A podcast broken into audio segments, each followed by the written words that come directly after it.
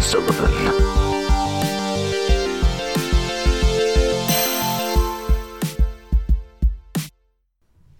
Hello and welcome to the Bacon Fruit Podcast. Uh, I am hosting this week. This is Braden Sullivan, and uh, I am joined across the table in the final day of the original studio. Uh, Patrick Forte. Did I? I don't remember how I set that up. You missed a few words. Okay. But that's I'm joined by Patrick Forte in the last day of our inaugural studio.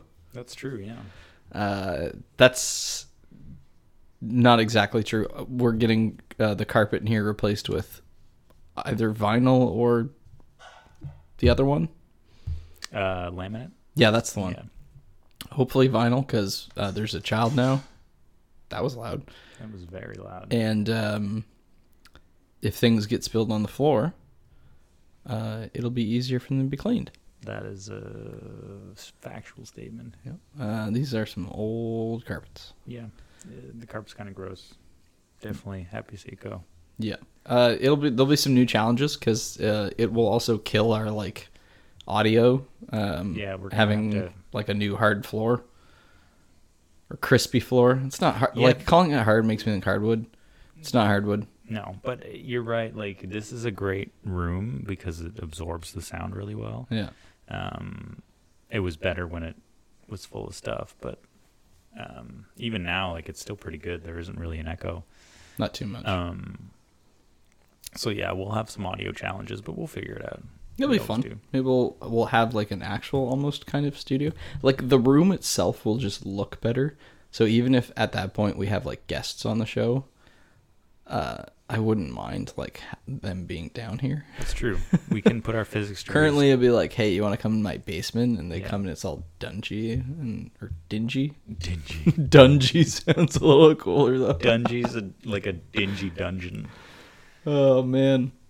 The only problem is like there's this post in the middle of the room. Yeah, this is a very oddly designed room. I so the, the whoever was the the architect or whoever who built these houses made an identical set in Portland Estates, except he put like a proper crossbeam on the floor. So that, is so now there's no post in those basement ones. which is like what any like structural engineer worth their salt or architect would have thought of because this is like the stupidest design possible having uh, a post almost literally in the middle of the room it just it's off by a little bit It probably would have been better if it was in the middle of the room. yeah then you could like work around it but it's just like slightly off center Yeah.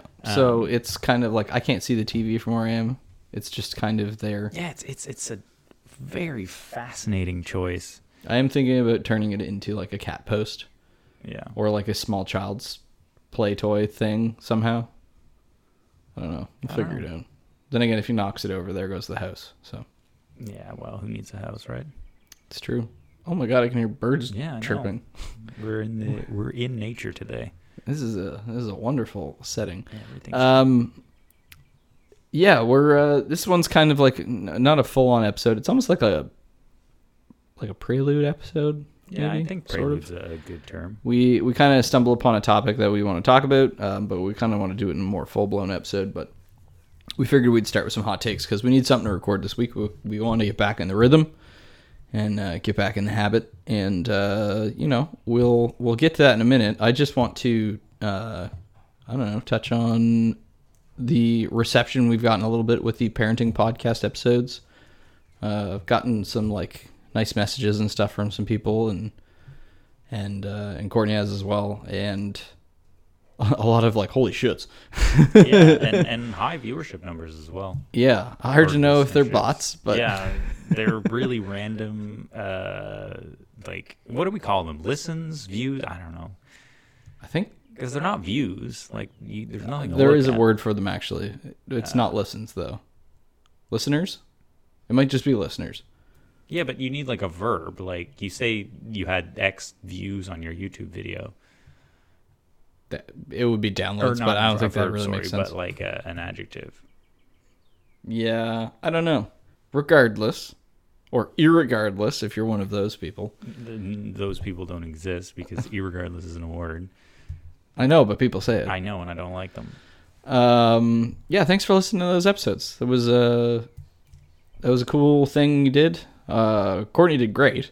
Yeah, seemed like total knocked it out of natural. the park for her first podcast appearance ever. Yeah, uh, a lot of table tapping, but uh, well, it takes a while to get used to. Braden used to do that. yeah, I literally was just doing it earlier in the episode today, Um, like but right now. Yeah, I guess if you're new to the bacon fruit experience um, from that episode, or those, I guess that series of episodes, uh, welcome. Um, this is our normal format. We ramble for a little while before we get into anything of Yeah. actual, um, substance. yeah, substance. That's the word I was searching Uh, for. and yet th- uh, there's not much substance yet. We're kind of still in rebuild mode uh, with um, you know having a new kid. T- Yeah. Time is a little more difficult. That podcast should have um, explained well enough why uh, why we haven't been as regular as normal. Uh, Not enough fiber in our podcast as diet. regular as we used to be, and and also you know why uh, why we are kind of in a reboot mode. We're figuring out kind of um, a good format and a, a good schedule that, that will work with with um, with our respective schedules. So Yeah, and uh, actually, kind of to touch on that, so um, we both started reading a book, which is a hefty book, it's a beast. uh, with the intention of like doing probably more than one episode. Like it might be end up being another series of episodes. Quite a few episodes out of that. Uh, we are reading Capitalism in the 21st Century, which was written by a French man. I do not Uh, know his Thomas uh, Piketty. Piketty. Okay, Yeah. I am listening to it on Audible. Uh, How is that, by the way? Uh, listening to it on Audible. the guy who's narrating it doesn't sound real. Like he sounds like a a automated voice. really is Uh, it's very clear and like well articulated and everything like that. It's just the way, like the in, intonation is that the word in it, Yeah. or whatever it is. It's just it's kind of got a weird, unnatural sound to it. Uh, it's fine. Like it's the the subject matter is dense, so it can get a little hard to read. So here's a question, because uh, you know, for for your standard fiction book, uh, you know, audiobooks are fine, really. Um, but a book like this, because you've listened to kind of both styles, a book like this, which is denser and requires a lot of kind of thinking about what you're reading, and even has like graphs and stuff in it. Uh, how do you find that in the audio format? Uh, it doesn't really matter if it's like fiction or not, or like a resource book or whatever. Uh, it's a little harder. Like I'm new to listening to audiobooks, so maybe I'll kind of figure it out. But it's harder to realize when you're ready to listen to a book. Like so, I'll pop it on. Uh, like today, I went for a run, so I was listening to it, and um, like I'll list, try and listen to it like on the drive to work and stuff like that. Um, but like sometimes I remember the other day I was driving home from work. I put it on and I was like, cool. Like, uh, you know, I had a coffee. Like, I feel pretty good. Like, just gonna have a pretty basic drive home, whatever. And within like two minutes, I was thinking about like groceries or something, and I realized I just missed everything that the guy was saying for I don't know how long. And I was just like, oh, I need to pay attention. So I hit like rewind or whatever, right? And then a minute later, I'm back to thinking about groceries or something. And I'm like, okay, I can't listen to it right now. Like, so when it's a book, I know that I do this when it's a book. Like, I'll be reading and I'll realize I haven't been paying attention or whatever. I don't do it as much as I used to. Yeah, I, I I've gotten a lot better. And I think that's that. a discipline thing. Like, I think now I only read when I know that I want to read, whereas when I was younger, it was like for classes or something. So it was more that I had to rather than, um, than I was choosing to. Did I just hear the baby cry? Yeah, I can hear the baby Shit. in my. Man, this humidity is just making him mad. Yeah, so the listeners can hear the baby crying in the background for sure because I can hear it in my headphones. Uh, well, there he is. Yeah. Um, but yeah, so like I'm trying to get better at knowing when I'm ready to listen to it and when I'm not. Um, sometimes the subject matter takes over and I'm like, okay, I am really into this explanation right now of what the guy's into. But like on my run today, he was going into numbers and public debt and a bunch of other stuff, and I'm just like, I my head is not really here for this right now.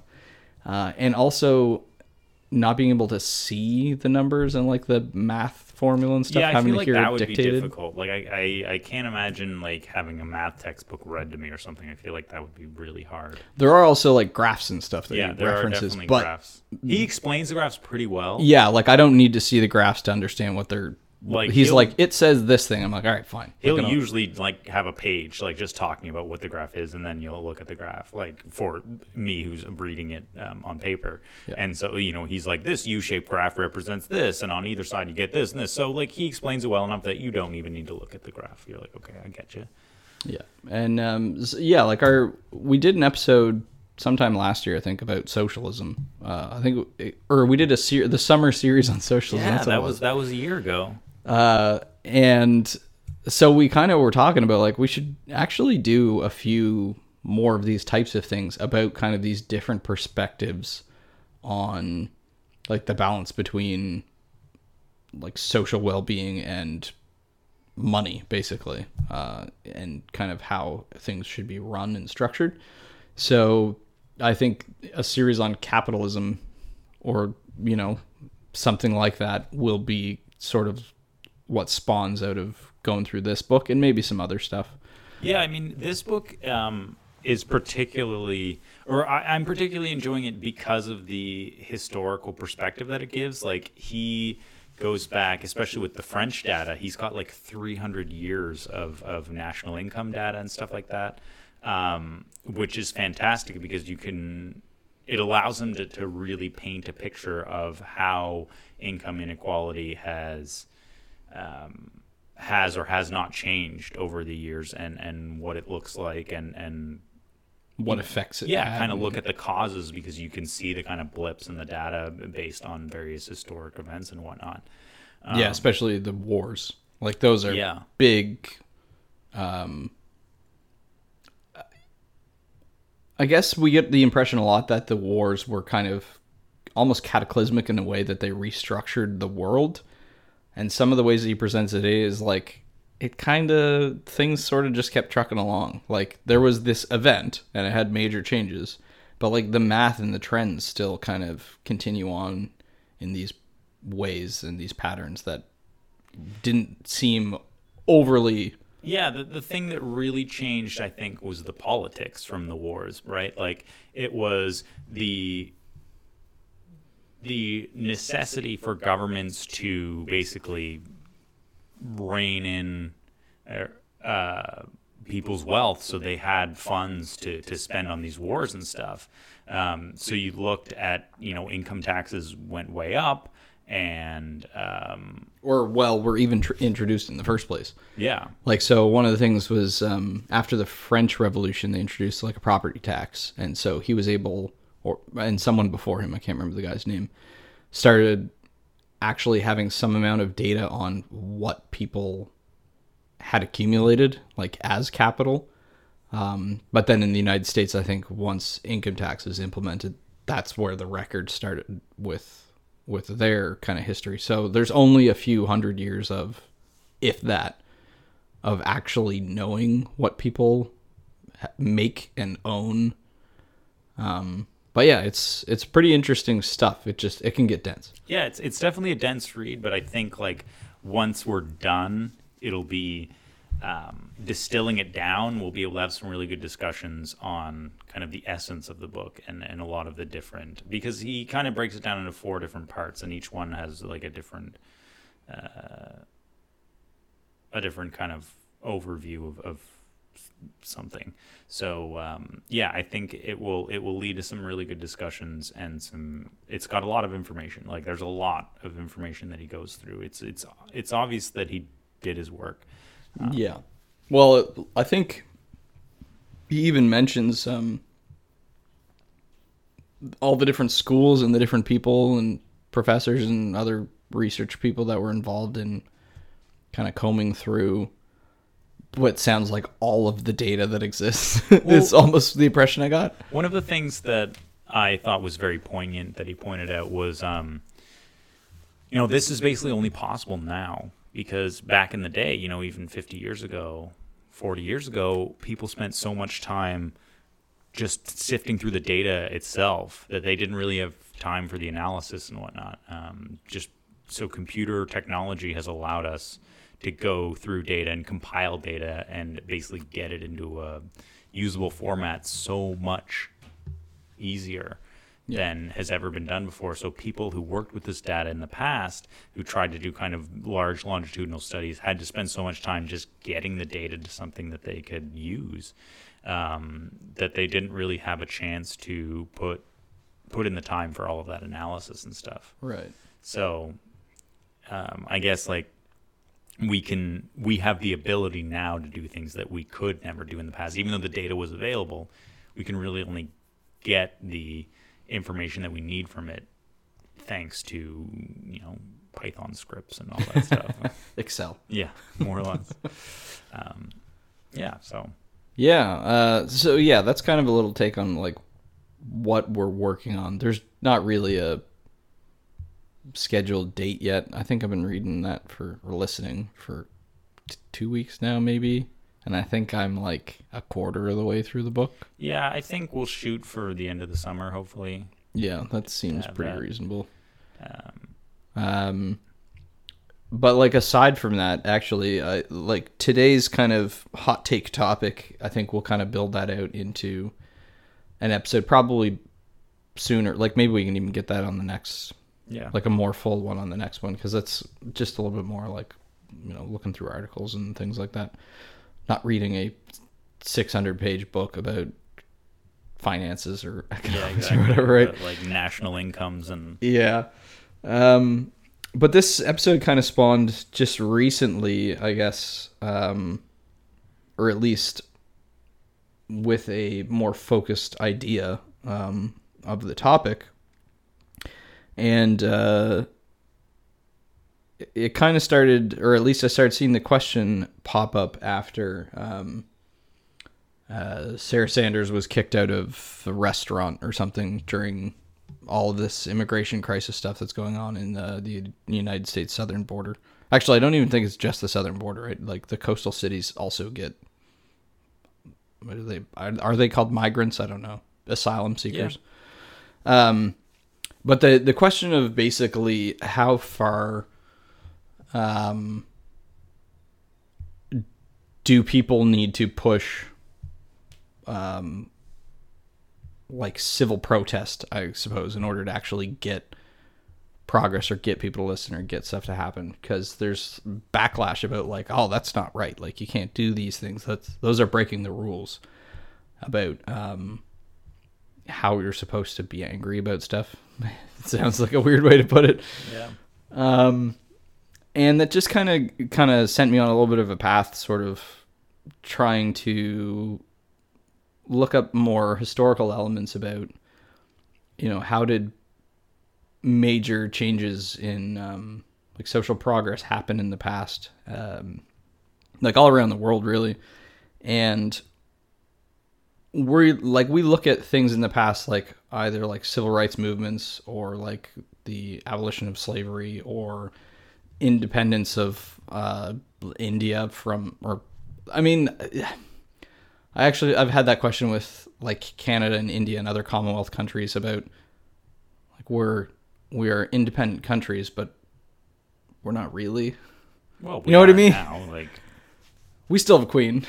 Yes, though we did. where do we break that line I guess You know, Pierre Trudeau did kind of repatriate our constitution, and yeah okay so things have, have changed a little bit. And and it really is just for show now yeah, and, and there aren't really Republicans in Canada in the truest sense of the word, not like American Republicans, but like Republicans in the sense of people who are pro like republic republic, getting rid of the the monarchy and the Commonwealth. You don't really ever hear that talk, though. It is big in like Australia and stuff like that. You do get a lot of the, those rumblings. So, um, yeah, but that's I mean, it just doesn't really affect our anybody really. So It's true, I guess. Um, that was we love tangents on the show. We kind of just have thoughts and then need to work them out. Um, but yeah, just to kind of bring that back to it, when we look back on changes that have happened, it's kind of almost it goes into that whole like uh, history is written by the victor. That's a little bit of a different way of just saying that history gets written one way. Um, and you kind of lose the details, like the nitty gritty about what how things actually unfolded at that time. Like at any moment, you're you know you're living through history, and stuff changes slow. Um, you know, you can look back on a 10 year span and you can pick three highlights and you're like, wow, those were the things that changed. But while you're actually living through those 10 years, it feels like forever, right? And people have opinions about how progress is made and stuff like that. And you lose sight of a lot of the little battles and the little things that happen to get those big points of change, right? So that's kind of a big mind dump of where this sort of idea, this episode is going, because we want to look on a little bit more historical perspective to to see, I guess, like what worked in the past, or like it looked like things maybe were going to change anyway in certain cases, um, but some stuff had to get a push. Uh, yeah, and uh, for today's episode, I guess like what are our current sort of impressions on what has to be done for like progressive change before we actually start kind of opening the books sort of? That's sort of i guess the goal. You know, Well- it's to start to get start to get us thinking about it as we kind of start looking right into so stuff i think like that's a very interesting question. And we live in a particularly privileged situation as in like we are in you know a very wealthy country we have a democracy. So you know our concept of what needs to be done for progressive change would be different from somebody who lives in china or uh, you know a, a, a, an authoritarian government right? Um, because obviously your ability to protest things is considerably mitigated in an authoritarian regime. Um, so you know, here in Canada, we have uh, freedom of peaceful protest, and all that stuff. Um, and we're lucky enough that we don't have the kind of political destabilization that you see going on in some places in Europe and you know in the United States with, with Donald Trump. Um, things are fairly stable here. Um, that being said, there's we're still riddled with issues, um, and and you know I guess the um, you know the the book uh, Capital in the 21st Century brings up kind of the largest one, and and this isn't just a Canadian issue, but this is a global issue. Like as as a private citizen, how do we deal with you know this this mounting and growing inequality um, because really that is you know for kind of the white middle class males like you and I that's a, a huge issue. Um, you know we're not faced with with like civil rights movements and things like that um, and we'll get into that later about kind of the importance of us doing things f- for that for those movements.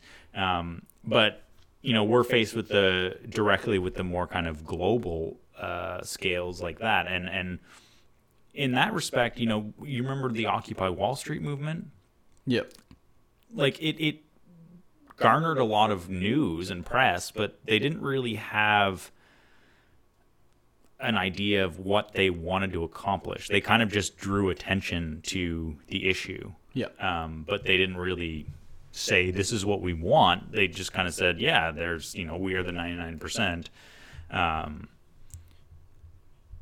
and so that kind of at of best it like changed vocabulary maybe yeah, it, it definitely brought that into the common vernacular, like the idea of the one percent and, and the 99 percent. Um, but you know, so that being said, like I think there's always a place for these kind of civil protests because if nothing else, they draw attention to the to the subject. Um, so yeah, in, in Canada, you know, not a whole lot is going on. If you look south of the border, though, there is considerable things that, that they're fighting, you know, be it immigration or now it looks like with Trump's potential Supreme Court pick, um, they're going to be fighting the abortion debate again. Um, you know, there are so many issues with women's rights and all that stuff. Um, so I think there's plenty of things in the modern day Yeah, like kind of just actually to touch back on what you were saying about the Occupy Wall Street movement, like it made a lot of noise, right? Like, and in the American history, or whatever, like you know, they they'll reference like the Million Man March on Washington and things like that, right? Um, but it seems more and more like there was a protest um, after Trump's inauguration um, for women. There's been there's a march. Actually, there was a march I think organized about the immigration stuff on the 30th. I don't even remember seeing headlines about Yeah, it, though I haven't really been in the news. There have been gun control marches recently uh, because of the Parkland survivors and and they're not like I think the i- the idea of how it's supposed to work, I believe, in kind of the the idea of like you know civil protest or whatever is, you get enough attention and then ideally your representatives will be like, oh, people are mad about this, and then vote accordingly to right. to your protest. In a pessimistic view, they vote in according to the protest because they don't want to lose their job of being your representative, not because they want to do it out of the goodness of Which I think the re- honestly is mostly what happened. right. Except neither of those seem to be working now, right? And I think that's where people are starting to be like, well, what else are we supposed to do? You know, and again, a lot of this is just happening in the states. Like it's there's there's a lot happening at one time. I think is is why there's so many examples. Like there was huge like net neutrality um, protests and stuff, and they there's a whole slew of arguments about like were like were all these protests ignored like they made fake I think the FC or the allegation is the FCC generated fake feedback in support of abolishing net neutrality and a bunch of other crazy shit like that. But the idea of the representative representing the people is in having a schism, basically. Um, that's the right word, right? Like a break. Yeah. Like a schism- split or whatever? yeah. And so that I feel is making people more desperate. Like you try something enough times and you don't get results. What are you going to do next? The system that is in actually I don't know if it's in the UK or other countries as well, but like we have a major election every 4 4 or 5 years for Yeah, it's it's most, you know. I think that's kind of the format. Typically, kind of do that. and I feel like in modern times that almost feels people probably feel like that's not fast enough maybe Well, I, I think you hit the crux of the argument when you said that um, people don't feel represented by their representatives. I think the issue is no matter, you know, and then the states is, is obviously one of the worst examples of this, but um, I think everywhere in the world that, that you have uh, democratic representation, people feel this, and it's that. Um, your representatives seem to have other interests. Uh, not the people who elected them, but other people. Um, and usually their interests are, you know, wealthy people that are helping finance things or paying for whatever in their um, ridings or um, you know, doing all sorts of things. Uh, maybe going to give them nice kickbacks when they leave and, and give them a sweet job or whatever it is. Um, typically, it seems like their interests lie with those people and not with the 99%. Um, and I think that's the problem that people don't feel represented. You elect somebody to go to um, Parliament, and in Canada, um, you know, you elect your your MP, and really they don't do anything, even if they're in the part the power and party, uh, party and power. Sorry, um, they're just a person that kind of sits there. Typically, especially if you have a backbencher or something, they're not really going to do anything. Um, maybe they're you- there for voting power yeah, maybe if you get a minister, they might have a little bit of say, but it seems like it's we just you're electing like a a prime minister and who has all of the power and that's not the system that we're supposed to have. right? And and I can see why people get disenfranchised and and you know disenchanted with the system because you know, we elect our representative Andy Fillmore, and you can't name a single thing that he's done um, because he doesn't have any power. Um, you only ever hear about Justin Trudeau this, Justin Trudeau that. Um, and Or um, is it Krista Freeman? yeah, Am I getting the name right? Yeah. yeah, She's, I think, because of the nature of her position and yeah. the the the parties that were, are in play. But I guess what I'm getting at is I think partisan politics is a problem. I think the the problem is twofold that you have kind of wealthy people controlling the system and you have partisan politics where basically people are walk the party line or they don't don't do it, you know, or or don't do it at all. What's the rule with whipped votes? Like, what's the idea with that? So the idea behind whipped votes is that um, your power as an you know as an electable person comes from the fact that you are in a party caucus. So if I'm a liberal, right, my ability to get elected comes from the fact that I can stick liberal on my posters. I am Andy Right. Fillmore running for the Liberal Party. Um, so when my vote is whipped, basically they're saying. Vote this way, or you're no longer a liberal. Like you're kicked out. You're going to be an independent, and you'll lose all of the yeah. So when. I run again, I'm running Andy Fillmore as an independent. Right. Right. And so people are going to be like, why would I vote for an independent? They're not part of a party. They can't do. They don't have any power.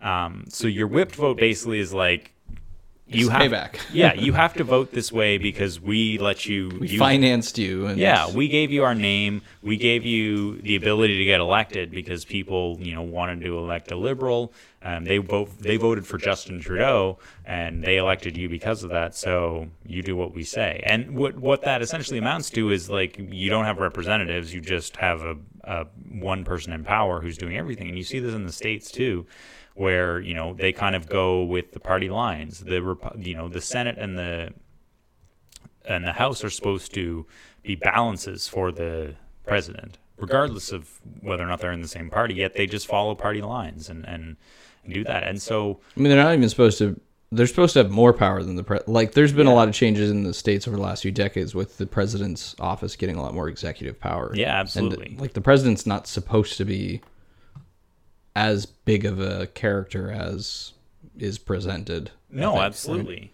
Um, so, understandably, people are upset and they're looking at their options and saying, well, what am I supposed to do as the citizen who disagrees with this and who didn't, who either didn't vote for this person or um, voted for this person and they're not doing what I want them to be doing?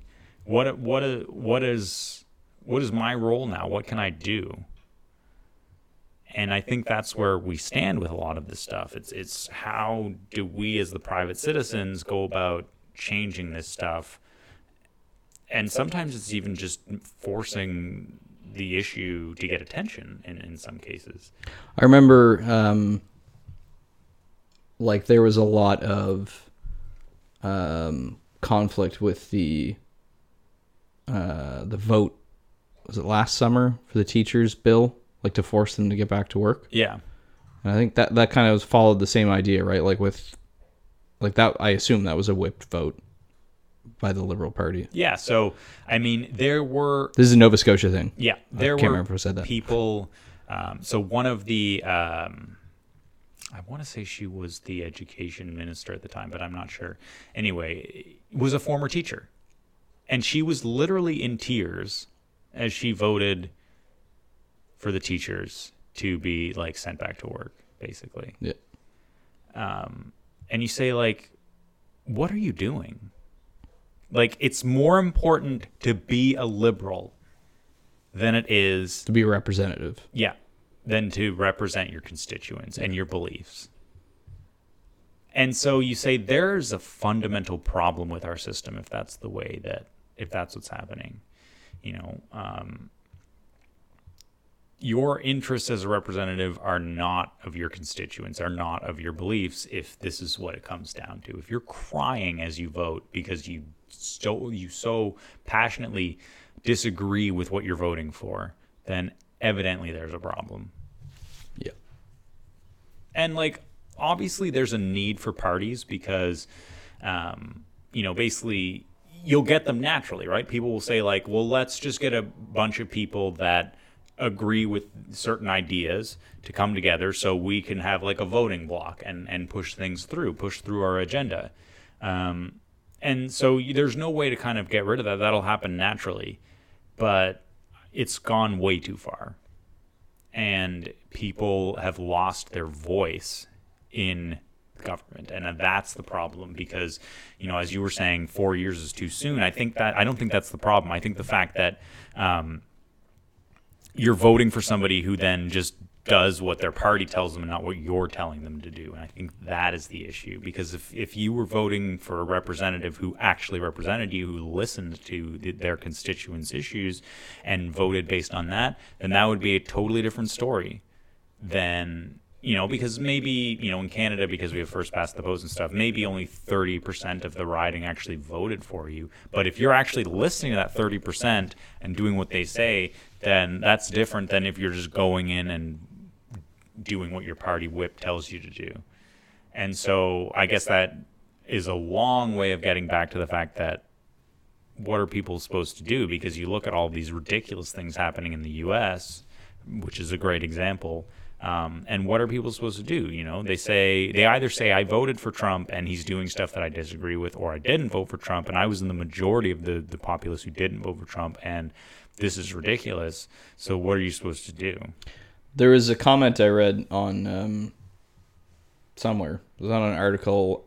Michael Moore said something about getting a million people to march about some legislation or whatever. Um, but someone commented like, if you could get a million people together to do a protest, if you showed those million people up to one of those representatives' office, not like Washington, not like to workplace, but like their like office and hometown or whatever, it's gonna be more effective because like that's the person whose mind you need to change, right? That's a scary idea, a million to one. No, but absolutely. like, And, is like, that the kind of like where again? I guess that's like it's protest, so technically it's civil, but like it's uncomfortable, right? And so, um, where is this? Is there a line? Should there? Obviously, there should be a line. Like, we don't want to go into anarchy to no, and, and we burn don't want the system down. You know, right? we don't want vi- like. I'm a firm believer that, that violence isn't going to win you anything. You know, violence begets violence, and it, it doesn't solve any problems. It just creates more violence and, and hatred. Um, but sometimes you look at it and you say, like, well, what are the other choices? Like, what are the options here? Um, There was actually uh, this is making me think. I there was a podcast about the history of gun control, or yeah, gun control and stuff. In um, I think I sent you. It was like the NR, the yeah. the beginnings of the the modern NRA, and there were uh, a set of lawyers who had a plan for how they could get gun control to the Supreme Court. They just needed someone who fell in this particular category so they could challenge the law.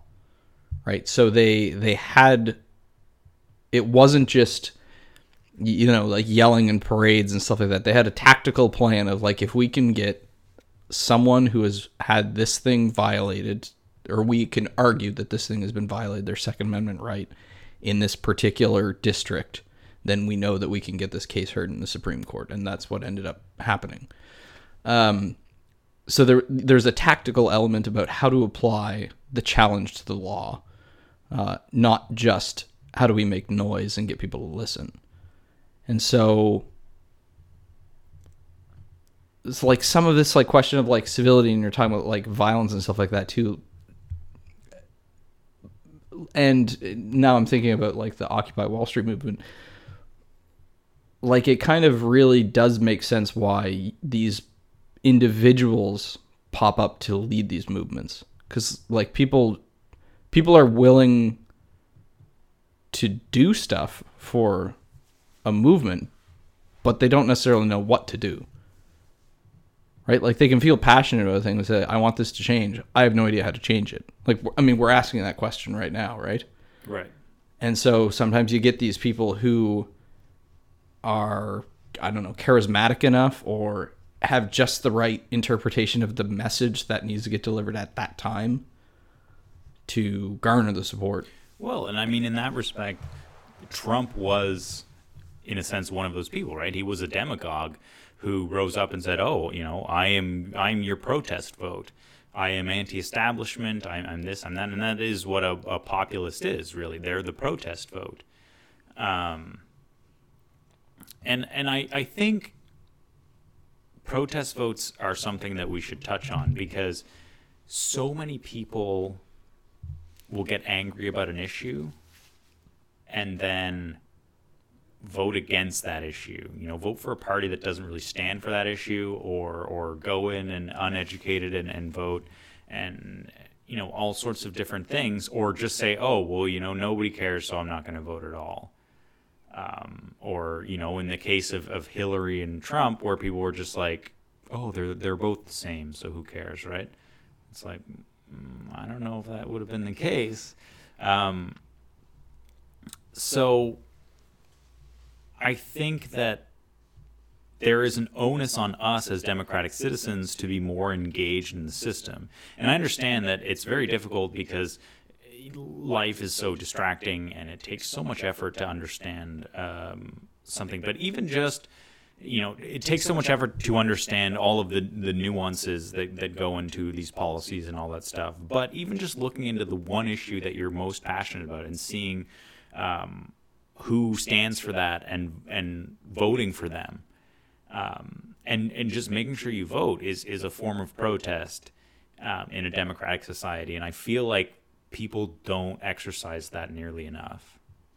I mean, the idea of the vote in a democratic society it kind of is like you're overthrowing the government every four years, right? It really is. like, it, you know, in Canada, you dissolve parliament. Like, everybody's job ends right? And when when the election is called, and you say, oh, you know, election is called, you're all fired, and we're reelecting everybody. You know, so everything is up for grabs, um, which is kind of crazy when you think about it that way. But uh, yeah, I mean, I I think that is that's something that you know, and, and obviously when it comes to a situation like civil rights or women's suffrage or something where these people literally didn't have the ability to vote that's that's totally different um, because you need to do something else. You can't vote. But i think there is a power. And and this is coming from a privileged position mind you. Like i am you know a straight white male. Um, it makes it's a lot easier for me to say that. Um, that being said i think there's all there should always be impetus to vote, and and that your vote can have a lot of power if you wield it correctly. I was always of the mindset that your voice has more power than your vote, right? Because your vote is it's literally one vote, but with enough charisma, I guess, or whatever, or a good enough message, you can turn your one vote into many votes. Uh, and then I guess at some point you're just running for office. yeah, and I, but you know that's a problem too that that people people are good people don't run for office because they don't want to be involved in the system. They look at it and they're like, "Oh, look at those politicians. They're just a bunch of slimy, you know, human beings who are who are controlled by a bunch of rich people behind the scenes. Why would I want to have anything to do with that?" Um, and then we end up in the situations that we're in because you just get a bunch of uh, dynastic politicians whose parents were politic were, were, were politicians and, and they just you know keep going and, and nothing ever changes so if you kind of push this whole thing to the extremes like to revolution you that kind of comes about when like your everyday your your average citizen we'll say uh, their livelihood begins to get affected, right? Like the the mass of people starts to feel whatever a change is, and that's generally when revolution will happen, right? You hit that breaking point, but there are many people who are not in that average who are at those breaking points already. There's just not as many of those voices out there, right? And so there's also this um, this message of like the moderate uh, person who, when one of these issues presents itself or whatever, that people feel are beginning to feel really passionate about and are trying to get like a movement behind and things like that. But there's it's not everyone's voice; it's just some people's voice. The, is that my phone? Yeah. I thought it died. Um, hold on.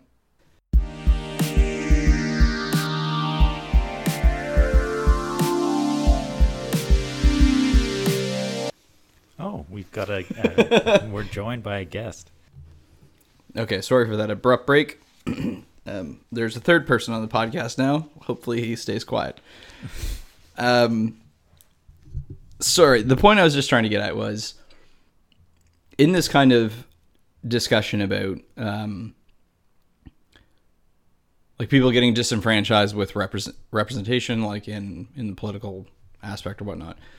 When it's affecting a smaller like a minority of the population then there's like an internal sort of abrasiveness that starts happening with amongst the people right? Of why are you so mad? This thing is like this thing you're saying either isn't happening or it's not as bad as what you say it is.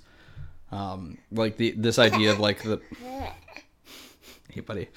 This idea of like the moderate or whatever right? Like and that calls into question this whole idea of like civility and protest and what is like the right way to to express that something is wrong.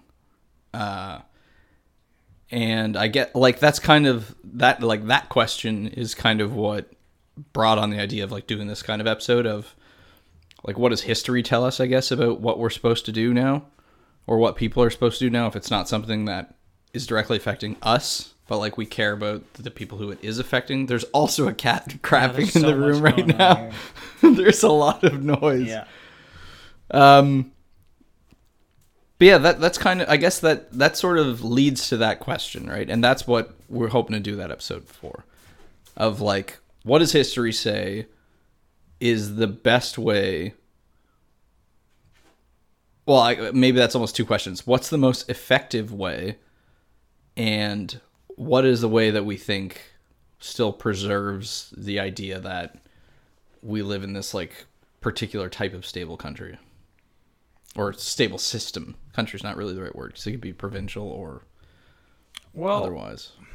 Does that make sense? That kind of framing? I mean, I think that that talking about the moderate in that framework is a very interesting thing to do because for us, it may be a civilized world and, and a you know a well functioning. Yeah, you agree with me, don't you, buddy? Um, a well functioning democracy, but for a lot of people, it's not. Right? Braden's but I'm, I'm sorry. I, I didn't think you would be talking. Yeah. Let's see you just sit here and be quiet. He's just drooling and doing baby things. It's a great time. Um, yeah, but but for a lot of the population, you know, even you know, fifty percent of the population, so women have it harder than men, um, and there are a lot of things that are stacked against them. You know, you're born with a different chromosome, and suddenly your life is completely different, and you have a whole system stacked against you. Um, and they might not feel the same way that you and I do about the civility of the world, or if your skin color is different, or if you're an immigrant, or all of these things, they would feel differently about the level of civility and the level of, of well functioning in the system.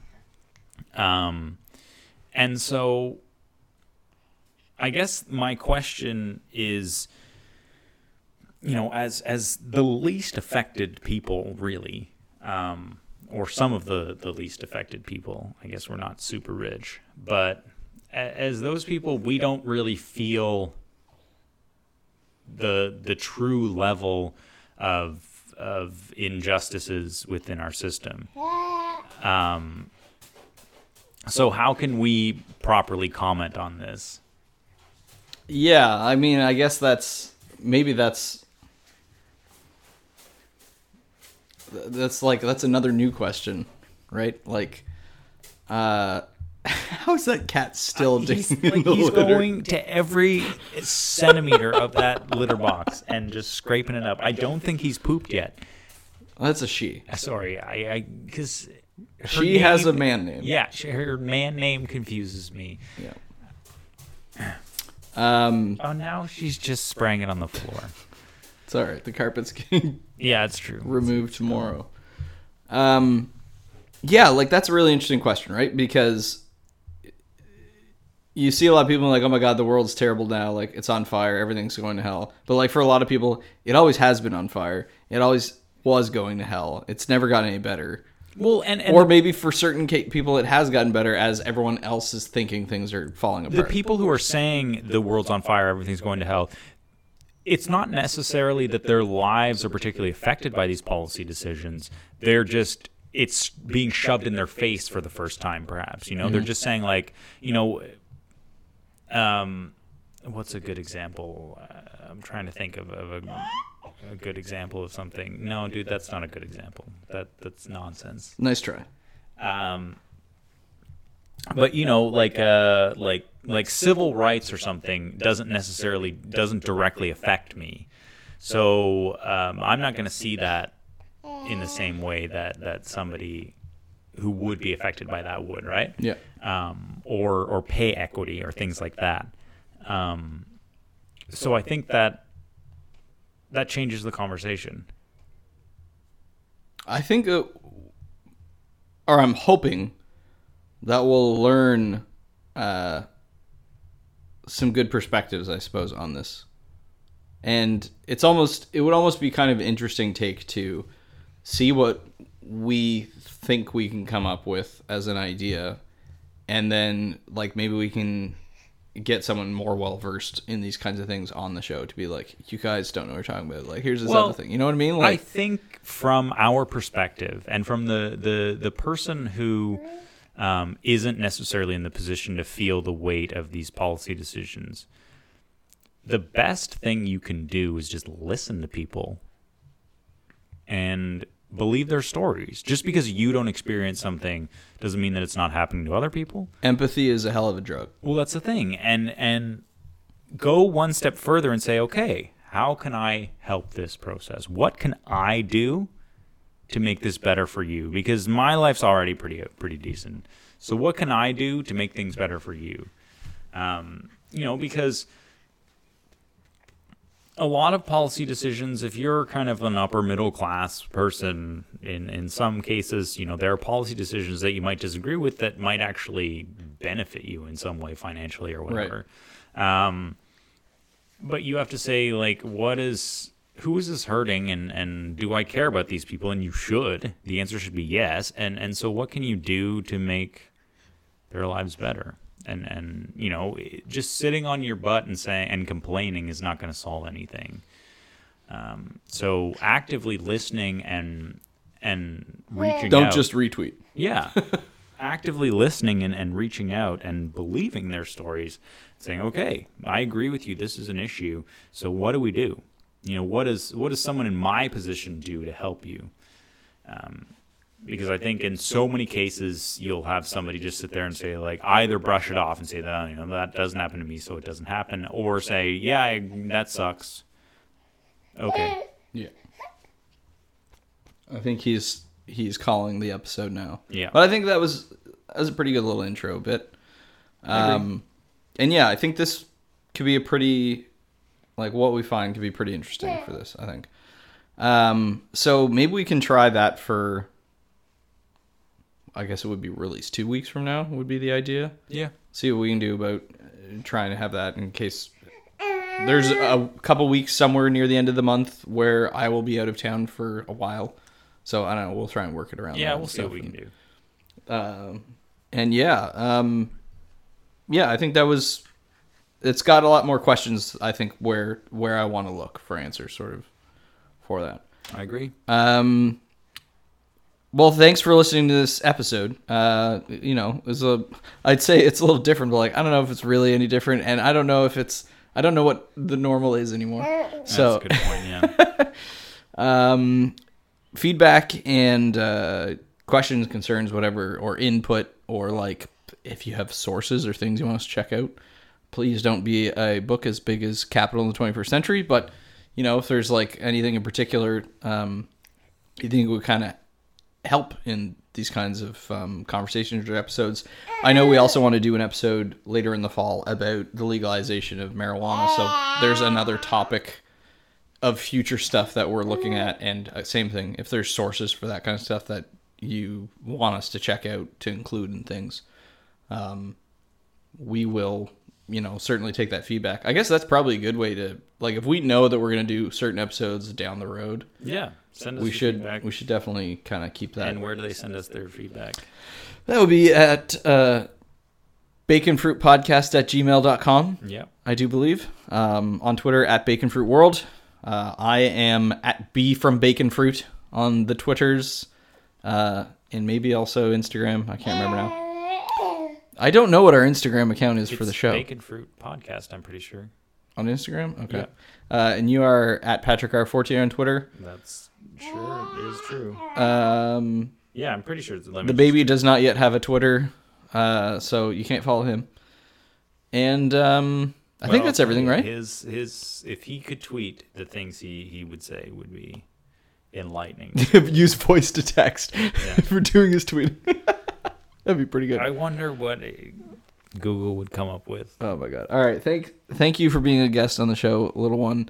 Uh, thanks, Pat. Thanks, listeners. Um, and uh, hopefully, you know, you'll find what we're gonna be trying to do here anyway from here on in the future interesting. Uh, and um, thanks for for listening. And I can't remember what I usually I'm not say. telling you because I hate it. So Crap. All right. Well, you'll hear us next time. Oh, that's what you say, and it's the worst. You're right. It is. Ah, I forgot. Ah, I love instinct. It's an incredible thing. Cheers.